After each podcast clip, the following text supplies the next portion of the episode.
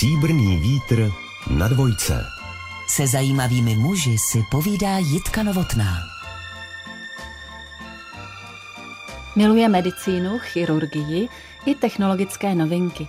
Za jednu ze svých zásadních a výrazných vlastností označuje zvědavost. Celý život ho baví vzdělávání a taky hledání neproskoumaných cest. Obohacení nachází v hovorech s odborníky, ovšem neméně podstatným obohacením jsou pro něj rozpravy s vlastními dětmi. Lékař, účastník misí Lékařů bez hranic, spisovatel a lecos dalšího Tomáš Šebek. Dobrý den. Dobrý den, Jitko. Tomáši, od kdy vyhledáváte společnost lidí, kteří se vám jeví zdatnější, lepší, možná chytřejší než vy? V zásadě chytřejší, protože já to vlastně vyhledávám celoživotně. Mě hrozně bavilo a baví a předpokládám, že bude bavit se vzdělávat, mít možná i širší obzor než jenom úzkou specializaci nebo to, čemu se profesně věnuju. Když máte možnost se to dozvědět od fajn lidí, se kterými sedíte u stolu, tak vůbec nevadí, když jste takzvaně nejhloupější. Já se díky tomu prostě dozvím spoustu zajímavých věcí a vlastně to preferuju. Ale mě zajímalo, od kdy to takhle máte, protože mi neříkejte, že jste byl takto uvědomělý chlapec. Já jsem vůbec nebyl uvědomělý, ale určitě jsem občas obdržel nějakou nálepku šprt, ale sám v sobě si myslím, že mám nějakýho napůl indiána, napůl pankáče. Mě bavilo vždycky zkoumat nové věci a třeba vymýšlet pro děti spolužáky hry, které jsem třeba nehrál a rád jsem je pozoroval. Měl jsem si malou scénu, ale ze zájmu to nebyla žádná uvědomělost, to byla prostě hrozná zábava, legrace. Přibližte nám jednu takovou hru. No já jsem si opravdu dlouho hrál na Indiány s bráchou. Rodiče velmi často nás vyvezli na Šumavu na chalupu, takže jsem vyrůstal velkou část kousek od Sušice nádherná obec Velhartice a tam jsme měli pár tu dětí, se kterými jsme fakt hráli si na Indiány. My jsme měli i ušitý od maminky pěkný fešný úbory a vydrželo nám to poměrně dlouho. Kromě toho, že jste část dětství strávil na Šumavě, tak jste rodák z Karlína. Díky tomu vám prý imponují industriální záležitosti. Jak se tato dvě rozmanitá prostředí dál obtiskla do vaší duše? Šumava, Karlín. No možná právě ty kontrasty. Já jsem opravdu karlínský dítě. Pamatuju se ČKD plný provoz. Jsme byli jedna z takových privilegovaných základních škol, který jednou za rok odvezli skoro na měsíc daleko do Tatranské Lomnice na Slovensko speciálně vypraveným vlakem, aby jsme si nadechali čerstvého vzduchu a rozšířili hrudní košíčky. Takže mám opravdu rád velký industriální provozy. Tatínek celou profesi strávil vlastně u železnice a já měl možnost vidět i tu starou historickou, i tu moderní a mě to strašně voní. Ta kolomás, letecký motory, ty velký stroje mě fascinují. Do dneška mi běhá trošku mráz po zádech, když se dívám na takhle velký stroje, ale nemám s nimi nic společného, kromě toho, že je obdivuju. Přírody se prostě rád uchýlím, když se potřebuji někde vybouřit, vyběhat něco. Vy jste prý chtěl být strojní inženýr nebo architekt, kde všude jste si ve svém dosavadním životě to dané přání a také schopnosti s ním spojené nějak vykompenzoval? No zrovna dneska jsme během vyšetření kolonoskopie probírali se sestřičkou, jak jsem nedávno svářel se sousedem plot, na který spadl můj strom během vychřice. Takže já si vlastně tohle kompenzuju celoživotně. A možná jsem si je do určitý mě aspoň na začátku kariéry vykompenzoval, když jsem dělal širší chirurgii, tehdy zaměřenou i na úrazy, tak něco přisádrujete, někam našroubujete nějaký železošroub. Tak jako plynule jsem přešel ze svých koníčků do své profese. Takže obor chirurg lomeno strojní inženýr, to jste vy. Já si myslím do určitý míry, že my jsme prostě specializace, která pracuje hlavně rukama. Až znám spoustu chirurgů, vážených pánů profesorů, který doma mají perfektně vybavenou garáž, ve který během víkendu kutí a kutí tam neuvěřitelné věci. Mm. To k tomu podle mě patří a udržovat se takhle ve formě je hrozně fajn.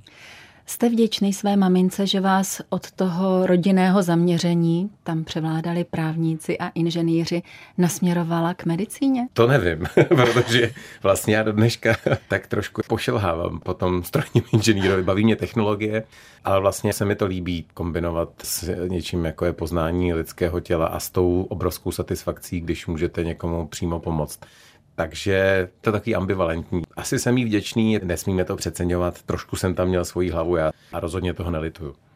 A trpěl jste někdy při studiu medicíny? Protože to je pověstně náročné studium. V prvním ročníku jsem byl úplně na všem, co se dalo stihnout. Ještě jsem zkoušel k tomu, jestli se nepletu, pomáhat tehdy na histopatologii, kde mě hrozně bavilo vizualizovat, dělat obrázky a vlastně chtěl jsem dělat víc, než jenom to studovat.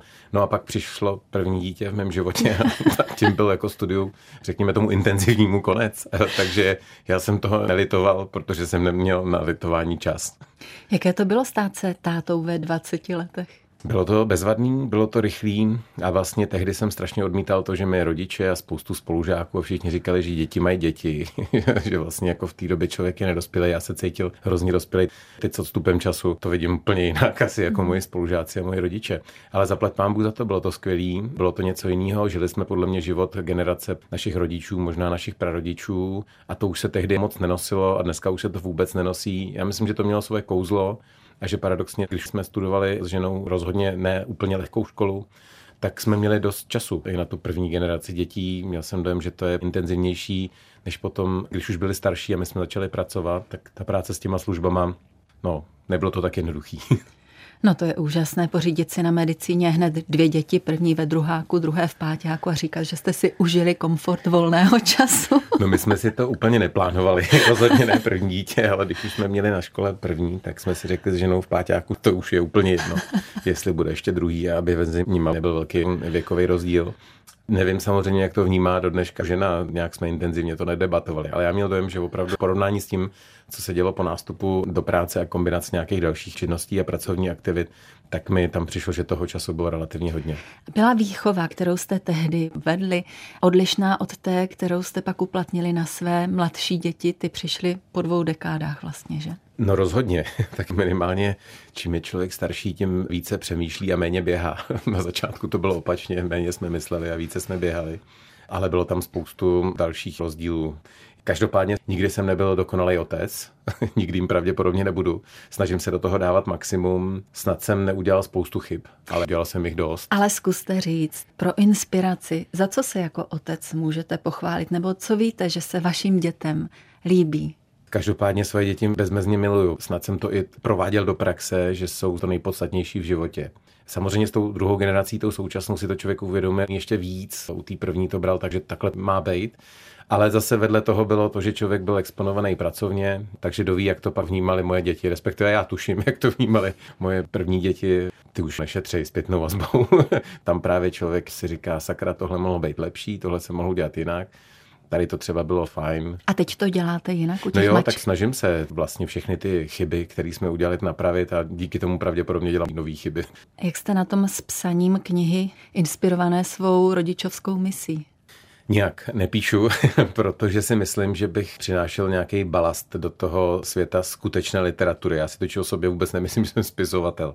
Mně se povedlo napsat čtyři v podstatě reportážní knížky, které se psaly de facto sami, protože ten příběh je silný a já to jenom jako mechanicky zapisoval. Kdyby tam dneska vedle mě byla, nevím, umělá inteligence, možná by ten výstup i stylisticky byl mnohem lepší. Takže když jsem chvilku uvažoval, že bych něco takového začal tvořit, nebo dokonce mě tomu vydavatel se snažil přimět, tak jsem řekl, hele, asi budou lepší, kteří tohle můžou popsat.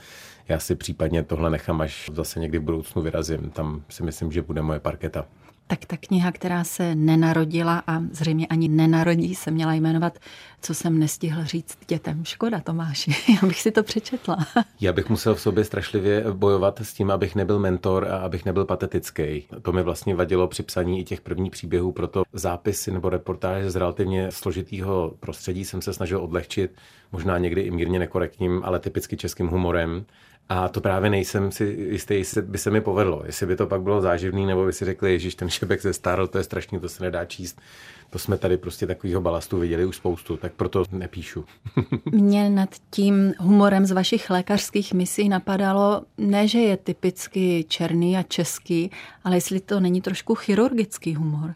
No ten je ještě černější než ten typicky černý český. Někdy to může být cynismus, který už je v nás, ale tomu se bráním a někdy to je cynismus jako hraný, který odlehčuje někdy ty situace právě protože my podle mě jako Češi máme pro sarkazmus, a takový ten hezký, cimrmanovský vlohy a humor, který pěstujeme my, tak vůbec nepochopí někdo, kdo se narodil a žil nebo žije v Americe.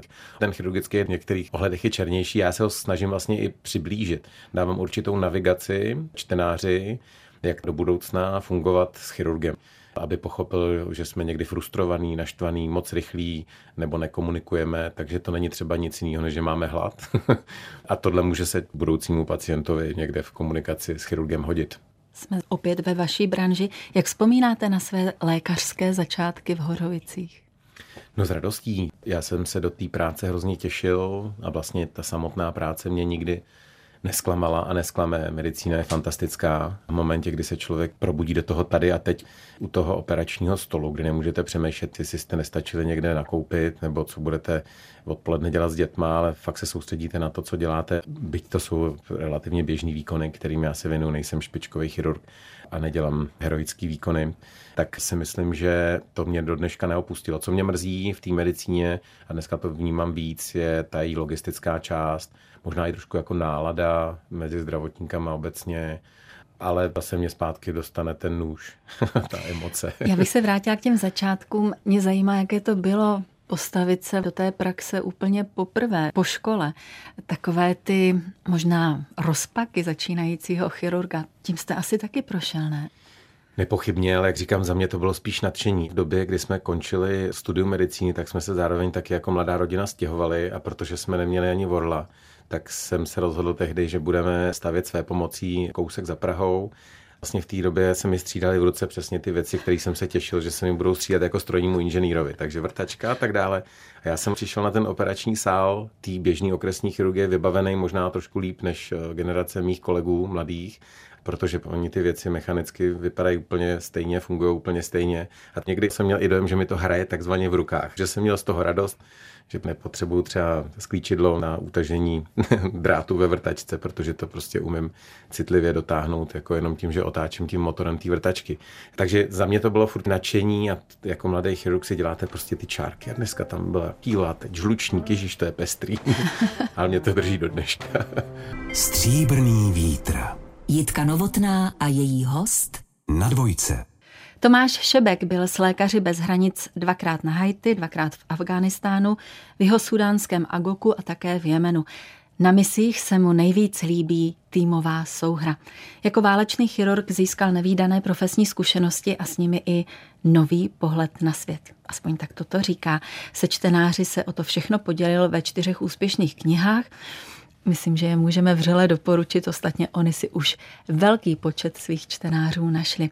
I když vím, Tomáši, že jste velmi flexibilní a pokorný, zmocnila se vás někdy při pohledu na některé z pracovišť hrůza, myšlenka, jak tady budu operovat? Pár měsíců jsem strávil profesně v eh, irském Dublinu. To bylo víc stresující než cokoliv jiného, co jsem předtím zažil. Za prvý to bylo poprvé, kdy jsem pracoval na půdě velké univerzitní nemocnice Dělal jsem trošku jiný obor, než jsem se předtím věnoval nějakých 8-9 let. Bylo to kompletně v jazyce někdy hodně vzdálený od angličtiny. Mm-hmm. A vlastně celý ten systém je úplně jinak postavený, včetně vzdělávání lékařů, komunikace s pacientem, jiný uspořádání na těch odděleních. Takže to bylo strašně moc podnětů najednou. A přitom to bylo v relativně stresujícím evropském prostředí, protože my si dokážeme jako zdravotníci práci hodně znepříjemnit tím, jak se k sobě chováme nebo jak to máme nastavený. Možná jak jsme pérovaný tím, že musíme podávat maximální výkon, tak jsme k sobě samotným jako suroví a zároveň ke svýmu okolí. A to vlastně na těch misích není, takže můžete zaplout do týmu, který je 8000 km daleko na frontové linii a přitom máte dojem, jako že jste doma, že vám všichni rozumí, že jsou strašně fajn, ty lidi kolem vás eh, jsou entuziastický, podělili by se s váma o poslední jídlo, snaží se vám tu práci příjemně. Takže já asi nemám těžce stresující momenty v paměti z těch misí, i když jich tam byla celá řada. Mně se vybaví to Irsko a potažno se mi vybaví Česká republika.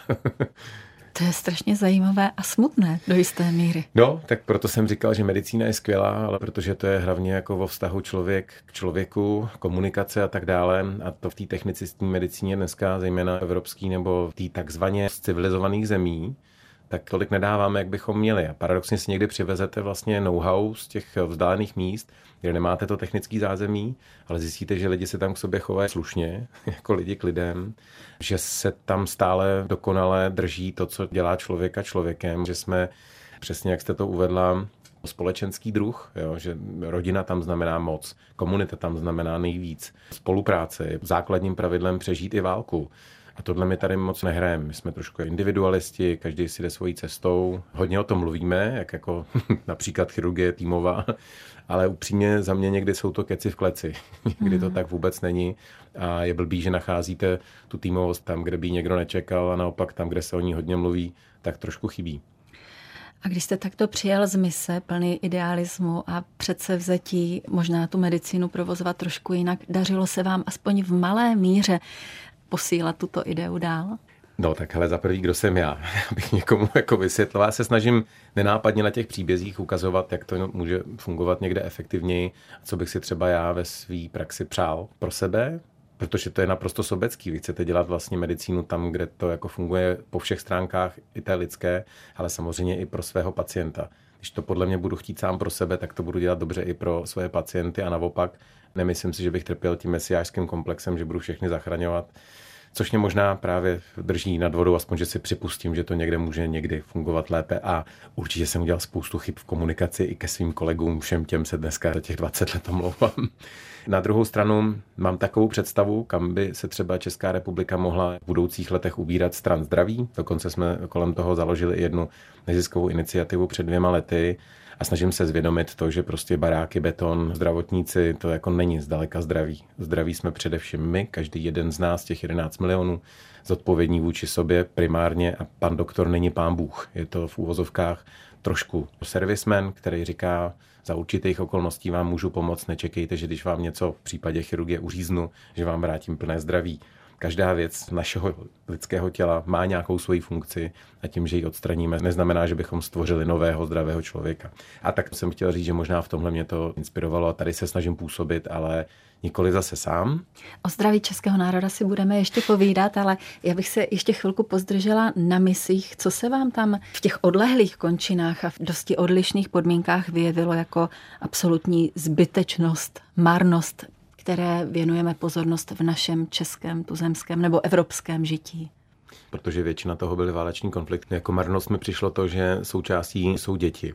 Já mám v těch knížkách podtitul Děti do války nepatří a snažím se dětskému pacientovi nebo dětem vracet co nejčastěji, abych možná připomněl to, že máme-li někomu pomoct, máme-li mít něco na paměti, tak dospělí, ať jsou na kterékoliv straně, většinou si za svoje problémy můžou sami a mají možnost se domluvit ale ty děti ty problémy dospělých řešit neumí, nemají možnost to ovlivnit a většinou jedna třetina plus minus jsou vlastně obě těch válek. A to je něco, co si myslím, že z pohodlí sedmé nejmírovější země České republiky jako bychom mohli ovlivnit, měli bychom se na to soustředit, máme-li někde třeba pomáhat konkrétně konkrétním osobám, tak si myslím, že úplně ty nejvíc bezbrané jsou, jsou děti. A pro děti, váš odjezd do těch vzdálených končin musel být složitým rozhodnutím pro vás a musel být náročným okamžikem i pro vaše děti, vaši rodinu, manželku, maminku. Neměl jste výčitky, že jim působíte bezesné noci? Začínám asi každou svoji přednášku poděkováním celé své rodině a mám na to takový obrázek, kde ilustruju sám sebe s tím naloženým baťohem a vedle toho ty čtyři děti a ženu. A vedle toho je obrovský otazník. Nikdy nemůžete být dokonalý tady a tam. Takže když jste tam, myslíte na to, co tady, když jste tady, myslíte na to, co tam. Nicméně asi právě díky rodině a známým kamarádům, kolegům se prostě podařilo to, že jsem mohl na tu misi odjet. Ono se zdá, že jsme nějací hrdinové, že poskytujeme péči třeba ve válečném konfliktu. Ty skuteční hrdinové jsou ty, co zůstávají doma, co se bojí, co vás nenávidí občas. a mají na to plný právo a o těch se prostě nikde nemluví a nepíše. A to je zase ta týmová hra, to nemůžete prostě dělat sama nebo sám tak připomínám, že nejvíc trpí ty, který jsou vám nejbližší. Naštěstí to byly snad jako relativně krátké okamžiky, když to spočítám, byl to rok na misích, když se dneska ptám starších dětí, pamatuju si okamžik ze Sudánu, kdy jsem jim volal co den, tak mě prostě pak už uklidňovali, že nemusím být tak intenzivní, že s nima komunikuju častěji, než když jsem fyzicky doma. A pak samozřejmě mi to vrátí bezvadně, když moje děti, dvě starší, jsou jako nesmírně zdatný, hrozně šikovný a s tím se samozřejmě pojí spoustu aktivit, který průměr populace nedělá tak se o ně přirozeně bojím, i když už jsou dneska dospělí. A když náhodou jenom něco naznačím, tak mi vždycky řeknou, tatíku, uklidni se, vzpomeň si na Afghánistán. to znamená, určitě se jich to dotklo, určitě to v nich je. Snad to bylo spíš inspirací než traumatem. Kdy jste se o ně bál? No já se o ně bojím pořád. Dobře, ale pojďme konkrétně říct. Říkáte, že jsou činorodí a mají nevýdané aktivity, tak která z nich ve vás budila opravdu respekt a obavy? No, když se mi syn ozve, že momentálně stojí někde nad kráterem sopky na Islandu, když ještě půl den předtím jsme komunikovali eh, někde po telefonu a byl zjevně prostě v České republice, tak to mě vyděsí a dcera to má podobně, ty výlety. Mm-hmm. Oni jsou takový výletníci, jako rodina milujeme výlety, tak jestli jsem v nich tuhle tendenci výletovat zase, přitom sám sebe nepovažuji za cestovatele. Jak říkám, já se vlastně o ně bojím pořád, to asi každý rodič. Vaše manželka, říkáte, že jste výletníci, nepojala někdy touhu odcestovat na misi? Je dětská lékařka? Já jsem rád, že jí tohle nenapadlo. Mám takovou představu, že jednoho dne, až splníme všechny rodičovské povinnosti, tak se třeba společně vydáme na takovou misi, asi ne zdaleka v kulisách, ve kterých se pohybují třeba lékaři bez hranic, nevím, možná nějaká africká země, poskytovat medicínu v relativně dobrém zázemí, někde, kde to prostě potřebují a trošku jinak, ale o tom ještě doma bude muset hodně mluvit. Takže ne, moje žena je nesmírně šikovná, myslím mnohem lepší lékařka než já, věnovala se mnohem intenzivnější, sofistikovanější medicíně než já a to je prostě její podle mě koníček. Jaký s vámi má život? Hodně těžký. ale jsem pišný na to, že už relativně docela dlouhý, že třeba ještě dlouho to se mnou vydrží. Nemyslím si, že by to pro ní bylo jednoduchý, snažím se dělat co nejlepší, co můžu. Jedno z mých hesel je do your best, fuck the rest. Prostě děláte, co můžete, ale rozhodně nejsem ideální otec, manžel, muž a tak dále. Dobře, už dost toho sebemrskačství. Teď řekněte, čím mi stoprocentně dokážete potěšit. Když si spolu povídáme, když mám zájem o to, co řeší, když máme šanci chvilku společně někde strávit v tom formolu každodenním, když ji chápu jako muž, to si myslím, že asi potěší každou ženu, ale moji ženu obzvlášť. Hostem pořadu Stříbrný vítr a Jitky Novotné je lékař Tomáš Šebek, který říká, jestli mi něco v životě jde, je to organizace. Mám rád systém, automatizaci. Hledám cesty, a řešení zdánlivě neřešitelných věcí. Kdy jste se poprvé blíže dotkl telemedicíny? Přišla genericky, protože já jsem vlastně ještě dřív, než jsem se narodil jako lékař, tak jsem začal podnikat. Tehdy 97 se narodila naše dcera, takže někdy možná už 98. Byla to na začátku brigáda v obchodním domě s nábytkem. No, ale to byla trošku jako deviace. Já mám hrozně rád vytvářet si vlastní ekosystémy a užít si svobodu po svém. A svoboda po svém v práci je ne v chirurgii, tam se musí poslouchat, tam jste svázaný těmi standardy a tak dále, právě protože to je bezpečný pro pacienta.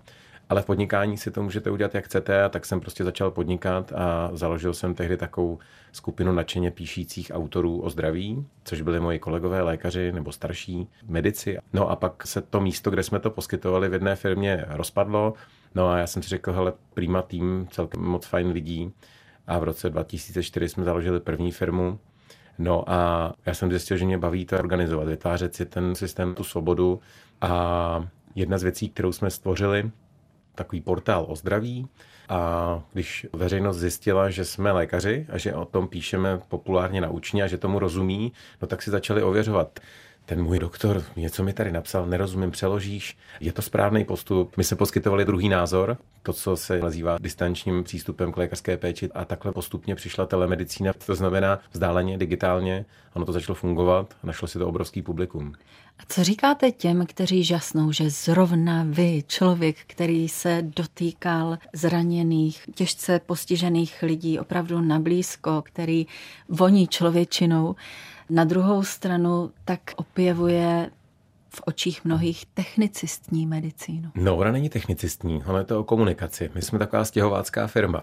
Vlastně to zní dobře. my se snažíme udělat co nejrychlejší propojku mezi lékařem a tím potřebným pacientem a do toho nepotřebujete v podstatě nic, to nejsou zdaleka sofistikované nástroje diagnostiky, i když to tam přichází a bude přicházet a bude to mnohem masivnější. Ale to je hlavně o nějaký komunikaci a logistice. Takže my stěhujeme lidi mezi sebou, zdravotníky mezi sebou, tak aby se co nejrychleji potkali a aby vlastně mohli co nejrychleji řešit problém, který ty lidi trápí. Ale občas přicházejí ty názory po sítích a tam potom chybí ten pohled, no, poslech, ten... poklep, pohmat, všechno tohle dotykové, blízké. Nechybí, protože my stojíme nohama na zemi. Dneska je to 500 kolegů, kolegyň, lékařů. Provozujeme fyzickou praxi, takže se dotýkáme našich pacientů a zároveň víme, že 15% může ten digitál vyřešit od A až do Z A to řekněme, že může být nachlazení ten zbytek na konci potkává fyzicky toho lékaře, mm-hmm. aby mohl udělat poklet, pohmat těch 5P a vlastně další mnohem sofistikovanější metody.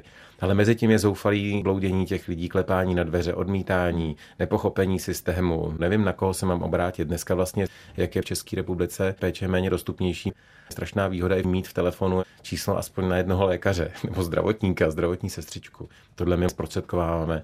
Takže hmm. to není sofistikovaný, to je úplně přirozeně lidský No a nachází se to publikum mezi deseti tisíci, sta tisíci lidí, kteří takhle bloudí. My jim chceme pomoct.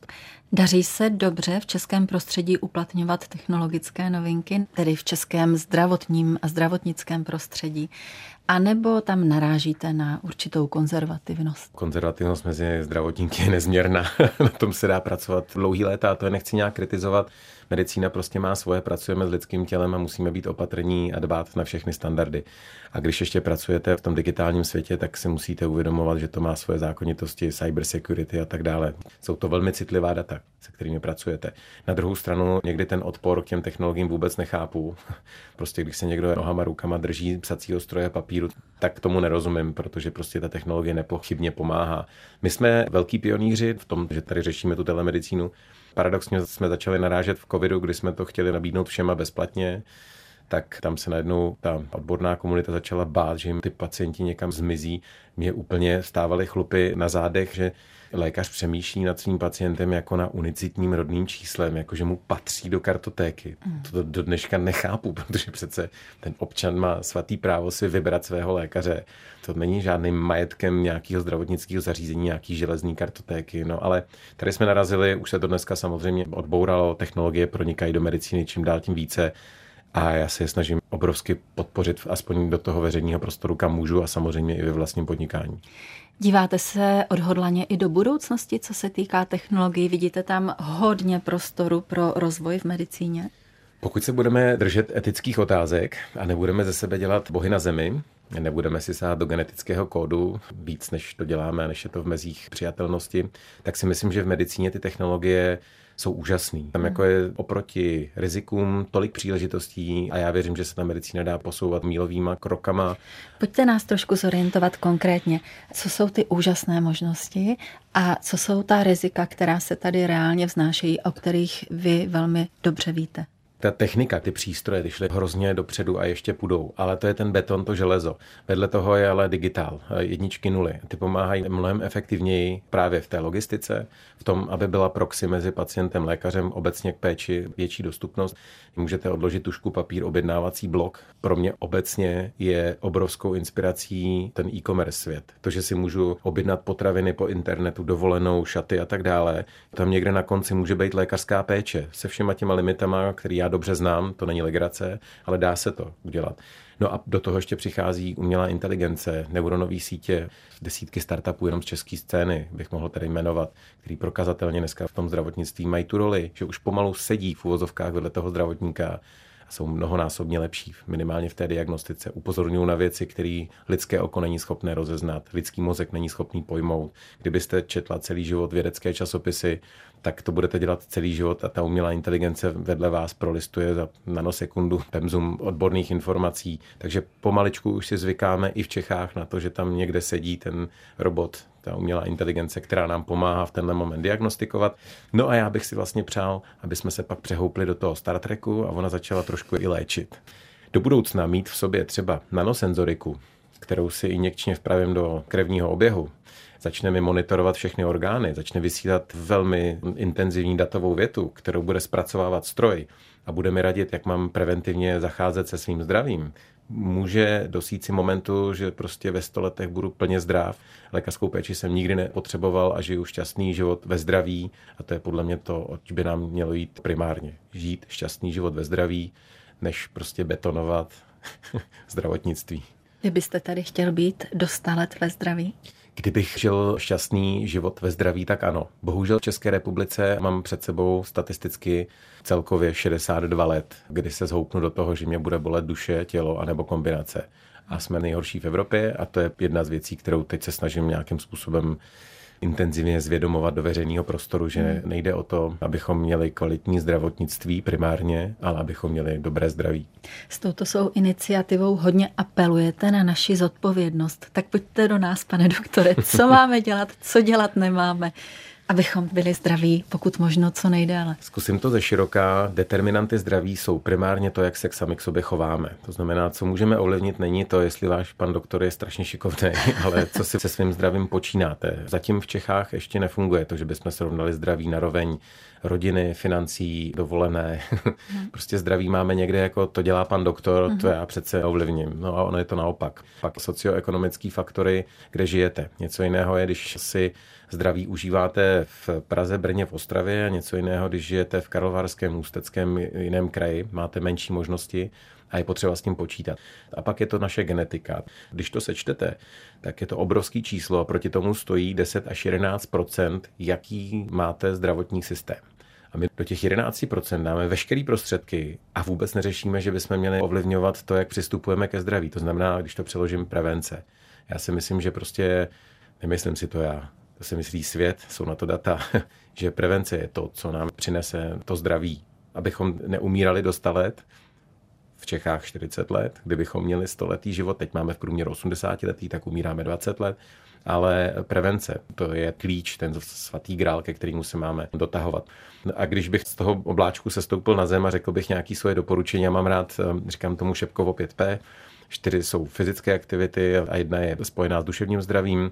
Říká vám různě na přednáškách fyzické, uronit dvě kapky potu, protože jedna je omyl nebo blbě nastavená klimatizace nebo zvoucí šéf, nedojídat talíř, neplatí tady pravidlo, co říkali naše babičky, dojídat, co by tomu řekli děti v Africe, můžu přísáhnout, že dětem v Africe je to úplně jedno, co máte na talíři, vystavovat se mírně chladu, při chravém počasí, podzimním, zimním, vyrazit ven o jednu vrstvu méně je zdravé, nenachladíte se, a pak je to zdravý spánek. 8 hodin a nejen jeho délka, ale zároveň jeho kvalita. A ta duševní je pěstovat vztahy.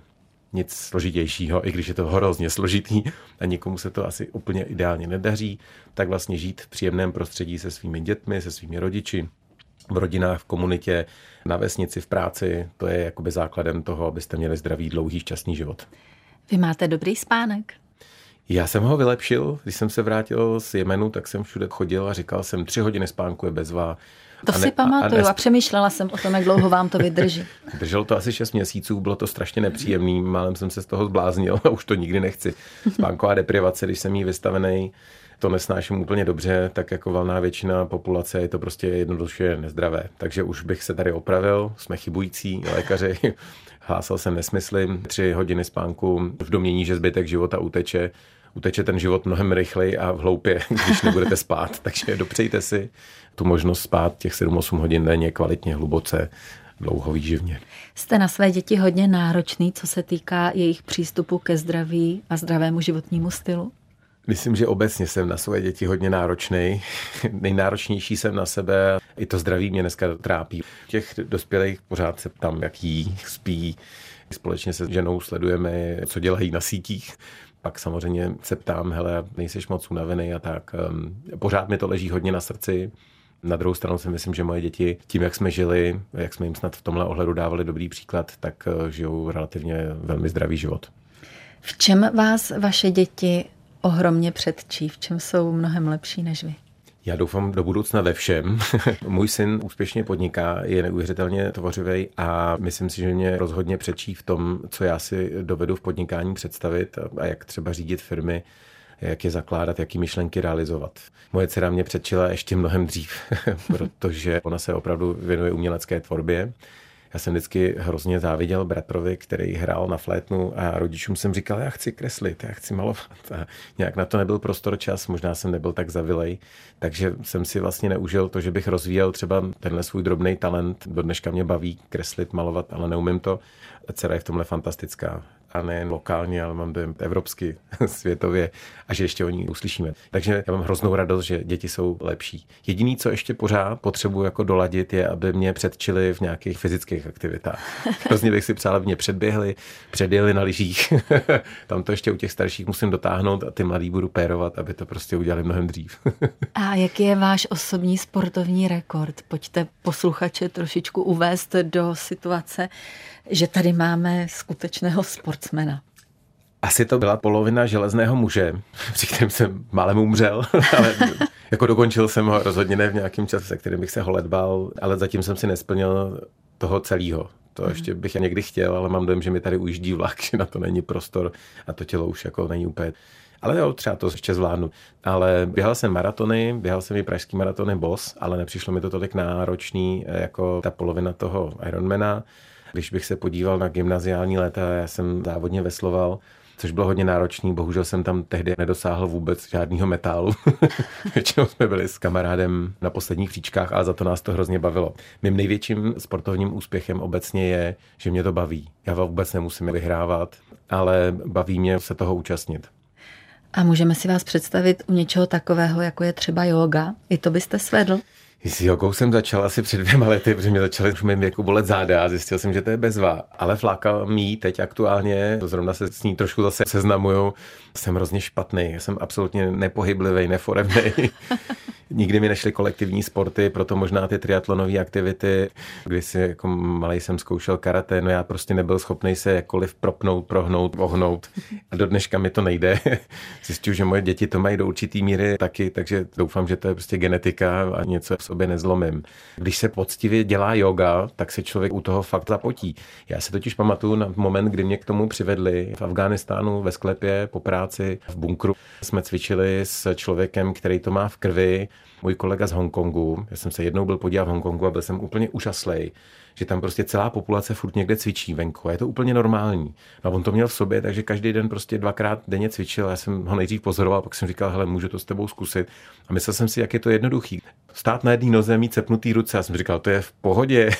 A on byl o 25 let starší a on tam takhle před mnou stál. Já jsem vrávor a nebyl jsem schopný najít rovnováhu. Říkal jsem, to je disciplína, to je pěkný. Takže tehdy jsem se asi jogi dotknul, pak jsem si na to před lety vzpomněl a musím jogu moc pochválit. Má svoji dynamiku a je to úžasné cvičení. A máte v hledáčku nějaký sport, na který jste si dosud nesáhnul, ale rád byste? Zkoušel jsem sportovní lukostřelbu, ale byly to jenom takové dotyky. Zrovna teď o víkendu jsem smil prach ze svého luku. Chtěl bych si ještě užít disciplíny, kde se musíte maximálně soustředit, jak to říkají lukostřelci, stát se vlastně tím šípem, který míří na ten cíl, protože všechny tyhle disciplíny mají společný to, že jste teď a tady. Já si to asi kompenzuju trošku sportovním létáním, že to je stejný jak u toho stolu. Musíte se soustředit, tam se nedá přemýšlet nad tím, co jste měli udělat nebo co máte udělat, ale díváte se na ty budíky a ven a musíte prostě přistát, když už to letadlo dostanete nahoru, ale tyhle ty disciplíny zaměření na soustředění a přesnost, to bych ještě někdy chtěl. Stříbrný vítr. Jitka Novotná a její host na dvojce. Ve studiu je se mnou Tomáš Šebek, jemuž lékařský odborový klub udělil v roce 2015 cenu za statečnost. Kdy jste v životě překonal výraznou míru strachu? No já si myslím, že se bojím víc než většina populace, ale já mám tendenci strachy překonávat. Mě to baví, ten strach metodicky, systematicky překonat. Máte Někdy na to, to recept? Mám. Vždycky se snažím ten strach zvládnout s někým, kdo už ten strach zvládl, aby tam byl průvodce a zároveň si ten strach dokážu, pokud to jenom trošku jde, rozkouskovat, aby to byly menší strachy. A protože jdete vlastně po takových schodech, strach po strachu malém, tak nakonec se může stát, že vlastně překonáte nějakou velkou obavu a že to někomu připadá někdy až jako heroický výkon, ale vlastně to není nic jiného než soustavná práce, metodický posun směrem vpřed. Já jsem se zoufale bál létání. Já jsem nechtěl letět na misi. Pak jsem se dostal do situace, kdy jsem seděl jako v relativně malém letadle, daleko, daleko od nás. Tehdy jsem se rozhodl, tak takhle to dál nejde.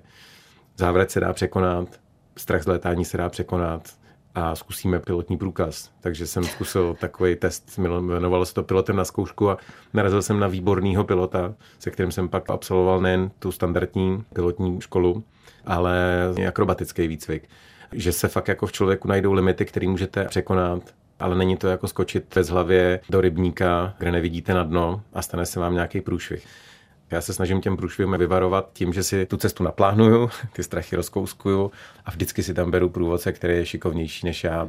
A co stát se takzvaným flying doktorem, tedy lékařem a pilotem zároveň, který se vypravuje do těžce dostupných oblastí? Ten si pořád hýčkáte? Tohle mě hrozně baví, ale vlastně čím dále létám, tím víc si myslím, že tak dobrý pilotní zkušenosti asi nezískám, abych tohle dělal bezpečně pro sebe i pro ty, o který bych se měl starat. No. Ale představa, že prostě jste někde v norských fjordech nebo někde prostě v háji, kde opravdu se nedají překonávat ty vzdálenosti jinak než letecky a vy jako přelítáte a máte tu kompetenci, že jste zároveň lékař a zároveň pilot, tak to mě hodně baví. Uvidíme, někdy se mi sny plní, někdy ne. Co byste se teda ještě v medicíně chtěl naučit nebo čeho se ještě dobrat? Určitě přemýšlíte i takto. Tak já upřímně vím, že jak jsem chviličku byl teď i na částečně rodičovské s dětma, takže už neobětuju profesní čas versus děti ve prospěch té profese. To znamená, já už asi nikdy nedocílim toho, že bych patřil mezi ty špičkové nebo ty více než průměrné chirurgie. Teď se nechci žádného chirurga dotknout. Mě vlastně ta průměrná obecná chirurgie okresního města vyhovuje. Ale tady vím, že mám limit.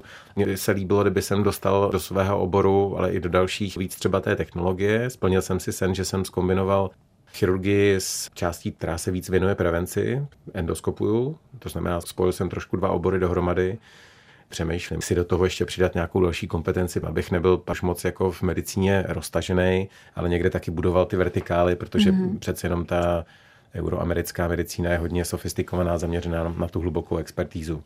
Ale ten digitál v medicíně, ten mi dává velkou naději minimálně pochopit, vnímat to, držet krok a možná i některé drobné věci implementovat.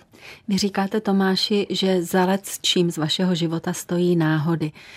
Za které životní náhody jste nejvíc vděčný? Za děti, protože fakt to první dcera Kateřina to byla fakt jenom náhoda, to nebylo nic plánovaného.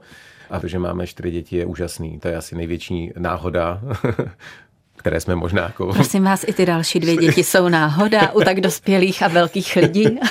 ne, ale spíš, že to není hluboká úvaha. My jsme s ženou si říkali, no tak starší děti opouštějí hnízdo pomalu, co budeme dělat, upracujeme se a budeme důchodci. A pak, myslím, to byla žena, která řekla, hele, tak bychom mohli mít ještě vlastně jedno dítě. Já jsem říkal, no tak když jedno, tak dvě, protože přece nechcem jedináčka. a takhle to bylo jako jednoduchý v uvozovkách ta úvaha. Tak tohle je jako šťastná náhoda. Šťastná náhoda asi mi přivedla moji ženu, šťastná náhoda mi přivedla skvělou práci, šťastná náhoda mi umožnila, že žiju, jak jsem říkal, v zemi, kde bychom si měli toho bezpečí, jistoty, velmi bohatého života, plného možností velmi vážit spoustu šťastných náhod se hmm. mi dějou v životě. Přestože vypadá, že všechno mám narýsovaný, všechno chci zorganizovat, tak já jsem paradoxně těm náhodám hrozně otevřený. Těším se, až do toho systému přijde ta náhoda, kdy řeknu, tak teď výjimka potvrzuje pravidlo, tady je potřeba té náhodě se věnovat, protože to vypadá jako na skvělou příležitost. Tak já vám, Tomáši, přeji, ať vás střety se šťastnými náhodami potkávají ve velkém i nadále a děkuji za dnešní návštěvu. Naším hostem byl lékař Tomáš Šebek. Naschledanou. Já moc děkuji za pozvání, naschledanou a zdravím všechny posluchače Českého rozhlasu.